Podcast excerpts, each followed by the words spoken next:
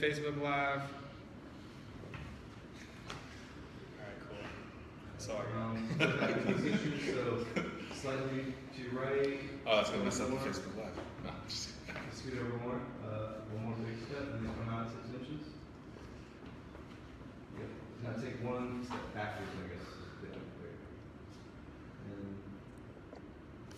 perfect. Make check one, two, one, two. You got me? Got my vocals? You gotta do the whole time. Here we go. Hold on one second.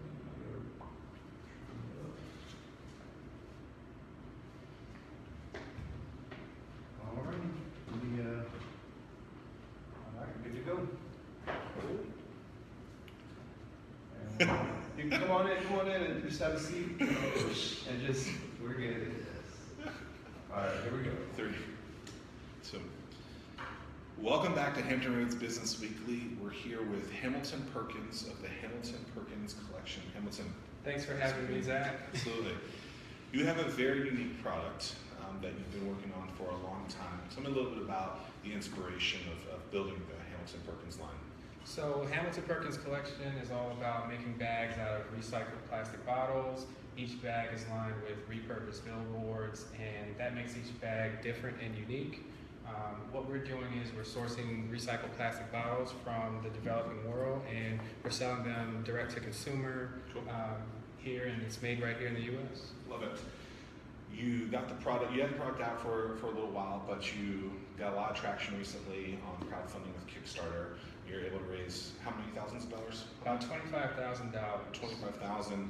Kickstarter said this is a project that we like. Tell me a little bit about how that kind of process went down, how you decided crowdfunding was the right fit, and, and setting it all up and doing, getting that out there.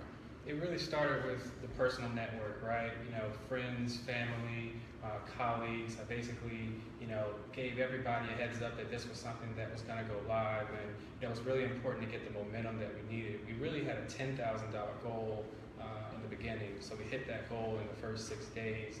It had significant traffic, so Kickstarter saw that, and you know, a lot of other factors that came in, but eventually we did get the project we love stamp, and that helped us out a, a ton. How did you decide 10, 10K was the number that you wanted?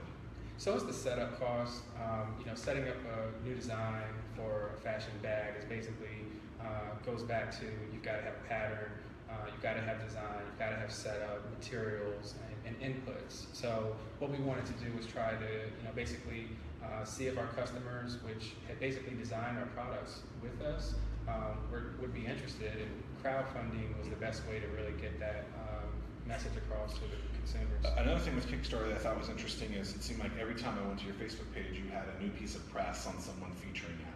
How did you figure out what press would be good? How did you reach out to them? Did you have that lined up, or what did that whole kind of scenario look like? Well, after I got done talking to my personal network and really doing a lot of one-to-one uh, outreach, you know, I ended up kind of sharing that story, uh, you know, with uh, some of the press. You know, and I said, well, you know, why don't I try to find similar uh, stories and see how we might fit within kind of a, a, a long-term strategy for whatever they had going on at that point in time. And you know, I also looked at where our audience was kind of responding the most to, and you know, that's kind of how I made my uh, my pitch. So it, it turned out really successful. You're a big data guy, I know that. Yes. So you- you're talking about your audience saying this or doing that. What, what, what type of actual metrics are you tracking scenarios to, to give you kind of real reasons behind that?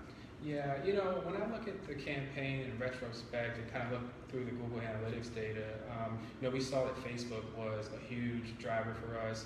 Instagram was another one, and LinkedIn as well. Um, and I think, you know, acting in a native way as a brand on the right platform, having the right message was something that, you know, that helped us get momentum and success that, um, you know, allowed us to basically be where we are now, and we can have our own uh, e-commerce store. And by native, you mean using the platform for the way it was built, right? Exactly. So don't just respect for the users of that platform. A billion users or more on Facebook, a hundred million on Snapchat. You know, you have to kind of interact on those platforms in a way that is respectful for the community, and you know, it'll it'll do good by And not, well. not everyone does that, right? I mean, so many people will link all their accounts together, they'll push it out, and if you're following six of those accounts, you're seeing all the same messaging. You're like, well, I mean, this platform wasn't built that way. It, sometimes even images don't match the same way that they should, and so it really is good to be native. Tell me about the bags. Let's let's let's go through the bags. So we definitely wanted to come up with an innovative design, and one thing that we heard after interviewing roughly 1,000 people was um, easier access was something that was very tangible for them. So we ended up coming up with a three-way zipper system, so you can easily get into your uh, personal items while you're traveling. This also fits a 15-inch laptop in a sleeve here. So keep in mind, this is all made out of recycled plastic bottles. The Every, insides- everything is recycled. Everything is made out of recycled plastic bottles. The inside is made out of repurposed billboard vinyl. So that's going to make each bag different, each bag unique. So there's a bit of a discovery process for the consumer. And then the last kind of function on here that you know really gets a lot of attention is uh, the fact that this is a convertible bag. You can easily uh, kind of unhook this, tuck it away, and then you're gone with uh, duffel only. So um, this is our kind of premium bag. It's the premium Earth bag. That retails at $2.95, and then here is our Earth bag light, and this one retails at $95. Awesome. You talked about a thousand customers for your customer discovery. How, like all, how did that work? Did you on the phone, in person, surveys? What did you do for that? All of the above. You know, anyone that was really basically someone in my personal network or a social media follower, you know, I, I reached out. Um, you know, I had uh access to a conference room. I did a lot of entertaining, uh, post-its. I actually came across an, uh, an old photo with a bunch of post-its and scribble, and, and I just said, "Gosh, that looks terrible." But you know, we actually came up with a, a great idea and a, and a great product in the end. How did you curate those people? So a lot of times people will say that you talked to a thousand people, but they weren't a thousand of your customers. How did you understand that what they were saying was something that would turn into revenue? So you know, the, I guess the big, uh, the big e-commerce giant, right, is going to be Amazon. When we think about uh, the reviews and the data that's there, there's a really, uh, there's there's a lot of wealth of just ideas in the one, two, and three star reviews. So a lot of times we would get our customers feedback that they could point us to specific instances in their travel experience where the bag had failed them, or they just couldn't get into the bag easily, and we, you know, iterated on that with kind of a design thinking process. In the end, um, there were themes. One theme was, you know, duffel bags are really popular, but backpacks are really more uh, kind of suitable at this time, and we didn't really want to separate those two things, those two ideas. So we actually just kept both ideas, and that's how we came up with the convertible bag. I love the idea of taking someone else's products and two or three stars, learning from that and making that better. How did you come up with the idea of that and, and really understand what you could do to make that better? So my, you know, my background with the internet isn't really, uh, you know, I'm still getting like used to all the forums, the Reddits, the Quoras, and seeing the uh, the communities that are out there that you can get, engage in. But you know, I think um, basically just doing more research is how I found that that would be a good way.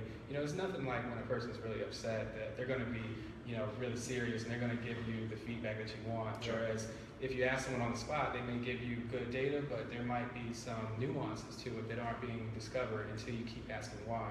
You may have to ask why three, four, five times before you actually get to the root Sure. of what, it is. So, you know, we want it to be some, you know, we want to do something different. You know, a lot of companies do small design teams and they put out a product which is great for a lot of people. We just wanted to kind of reverse that and say, let's let's bring in a lot of people and make uh, something for even more people. Love it, Hamilton.